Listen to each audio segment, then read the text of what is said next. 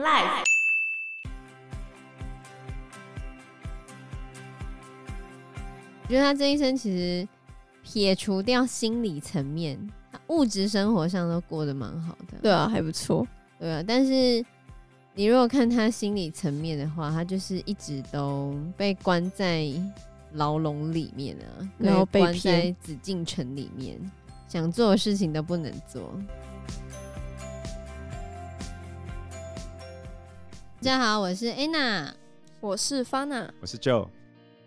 然后接下来就是溥仪的最后一任老婆，叫做李淑贤，据说是他自己找的啦，也有一说是周恩来安排的。那但这是是他在几岁的时候去的？李淑贤是在一九六二年的时候跟溥仪结婚的，那一年他五十，七岁，然后李淑贤那时候是三十八岁，他是一个护理师。然后结婚当天晚上，李淑贤就发现不正常了，那五十几岁可能不行了。他们洞房花烛夜的时候，那个李淑贤坐在床上等他嘛，嗯，然后溥仪就跑到桌上去看书，等他睡着这样。莫名其妙。搞不好他五十岁他已经不行了，五十几了呢。没有，他本来想说那一天是不是他太累啊？结果后来他，每天都很累啊。呃，他每天都很 累。但是李淑贤是溥仪最爱的，女人，嗯，真的吗？ 溥仪他在回忆录里面有讲到，以前我在宫中的时候，根本不懂夫妻应有的相互关系，妻子是我的玩物跟摆设，我从来不知道爱情是何物。他以前根本就那个纨绔子弟的讲法，哇塞！只有遇见你，才晓得人世之间还有甜蜜的东西存在。哇，这真的是他写的哦。他的回忆录啊，哇，那至少还有一个他最喜欢的人了。对啊，他们其实还是过得蛮好的，只是李淑贤一开始发现溥仪不行的时候很哎失望吗？他想要离婚，真的、啊？然后他为什么没有离？为什么没有离呢？因为这个离婚的事情闹到周恩来那边去，因为太难看了。周恩来后来亲自出面来瞧这件事情，就阻止他们离婚哦。对对对，对周恩来后来去找李淑贤瞧这件事情，然后他跟李淑贤讲：“讲什么？你跟溥仪结婚的事情，全世界都知道了，就拜托你照顾他了。你们没有小孩，我跟小超就是周恩来的老婆，也生活了那么多年，也没有小孩啊，不要离婚，就当做帮溥仪当一个保卫者吧，为什么他要当他保卫者？他才不因想、欸为很，难看，好 不好？怎样很难看？ 哎、他们才刚帮他办了一个盛大的婚礼哦，然后所就要有离婚，所有大头都来，毛泽东也来哦，然后立刻就说要离婚哦。你觉得好不好看？离就离嘛，有差没？这样是不不是幸福，不幸福、啊，这样是不是代表我们中国成立就不幸福了嗯就？不你在幸福欸触眉头好不好？ 不幸福啊？溥仪一开始最喜欢是谭玉玲，然后后来其实他跟李淑贤又是另外一种升华。后来他会觉得前四个都是为了他的，王位，对啊。不过他前四任来讲的话，最喜欢的是谭玉玲啊。谭玉玲死的时候，他还帮他用碟仙，碟 仙，那时候有碟仙哦，中国碟仙用碗的那个，嘿嘿嘿，他要把他招魂过来。哦，然后溥仪自己没有玩，哦就叫服侍他的人来做他们这件玩，事然后他在情旁，边看，可是一连几天都没有成功，这样他以为成功人家还得了？为什么不能成很功？可怕、， 啊，招你魂知道是不害成死那些人呢、为什么？因为万一请不回去怎么办？就让那四个人很 衰。如果真的请他来有的话差没？他都可以叫太监喝墨水了，他有在 care 那些人哦、对皇帝而言，那些都只是奴才而已。有没有不是渣男的皇帝啊、严格来说，他不是渣男啊。他只是不能人道而已。后来有一个满清末年最美格格，号称清朝周子瑜的那个王敏彤，人家他年轻的时候长很正啊，还可以啦，很在正好在不那好？时候你好了，还行还行，皮肤很好，这是打灯之后的吧？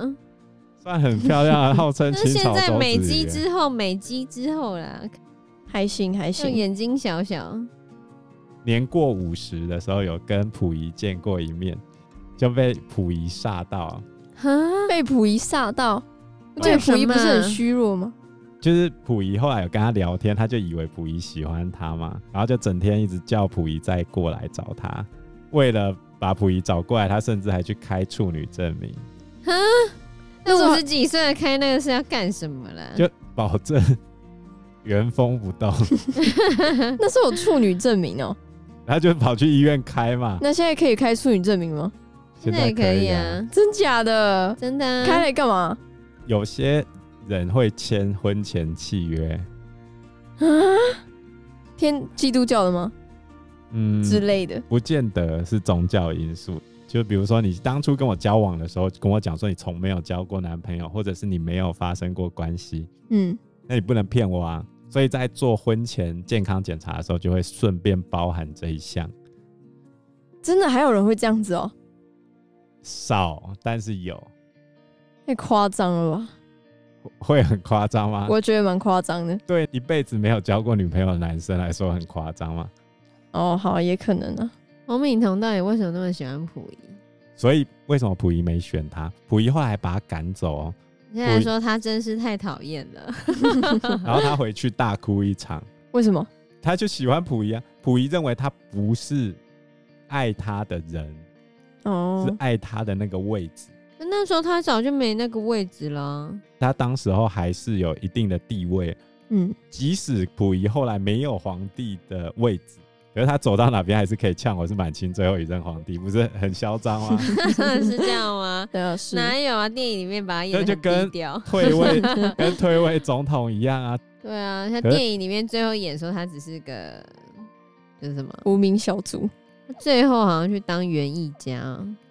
电影里面是演这样子啦，溥仪在大跃进一开始的时候，就一九五九年的时候，他就被特赦出来。他十二月才被特赦的啊、然后他在被劳改的期间非常听话，所以后来在一九六零年的时候就被分配到中国科学院北京植物园任职植物护理员，还有对啊售票员。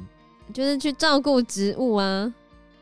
然后后来一九六四年的时候就变成中国的政协全国委员会文化历史资料研究委员会专员，就去研究他自己家的历史 啊。哦，哦那真是生活过得还不错啊、然后后来溥仪在当文史专员的时候，还有另外一件事情，就是他回忆前半生的事情。什么事情？他有一个同事啊，他跟一个叫做沈醉，醉就是醉倒的醉的这一个，他是一个少将。然后他跟他闲聊的时候，聊他为什么会失去性功能，他有跟人家聊过、啊呃，他有聊，过。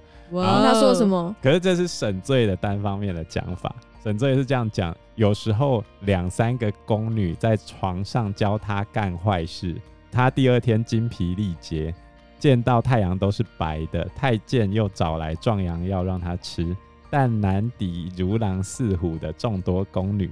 渐渐的，他对这件事情就没有兴趣了。那到底他多小的时候被这样子啊？哇塞！所以他是真的不行，还他只是后来就没有兴趣有了？可能是药，哦有可能是心理因素。后来周恩来为了让这件事情不要那么难堪，他还拼命找一堆医生去帮他医，所以才会留下我一开始讲的那些病例，有医好吗？没有都没有办啊！法，那就没有办法了。他需要蓝色小药丸。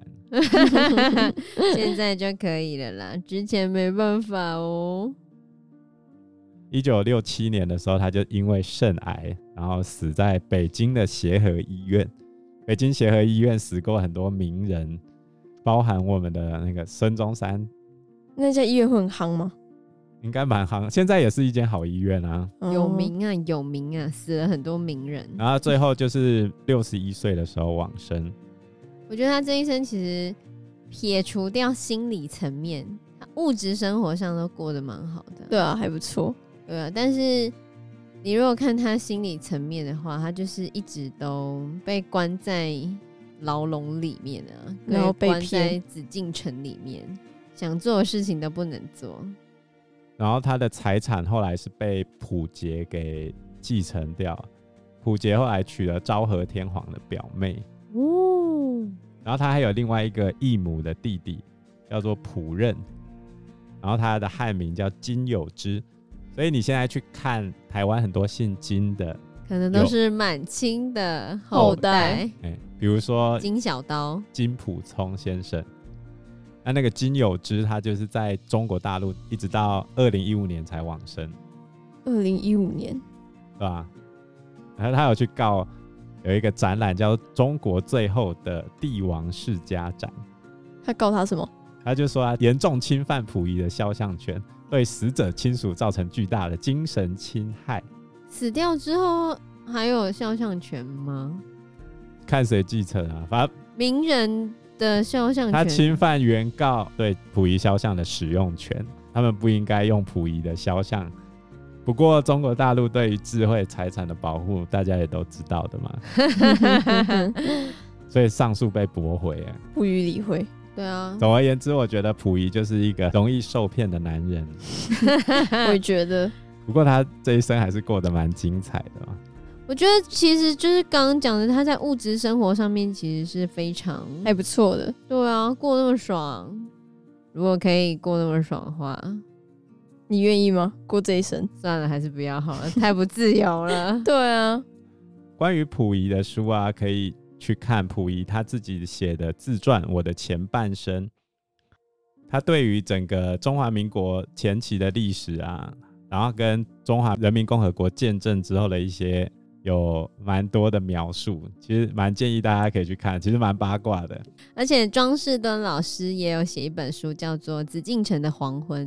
其实觉得这两本书也是末代皇帝拍摄的参考依据。哦，对，所以如果对于溥仪有兴趣的，可以去看这两本书哦。还有这部电影，没错啊，那我们这一集的节目就讨论到这边喽，拜拜。拜拜，拜拜。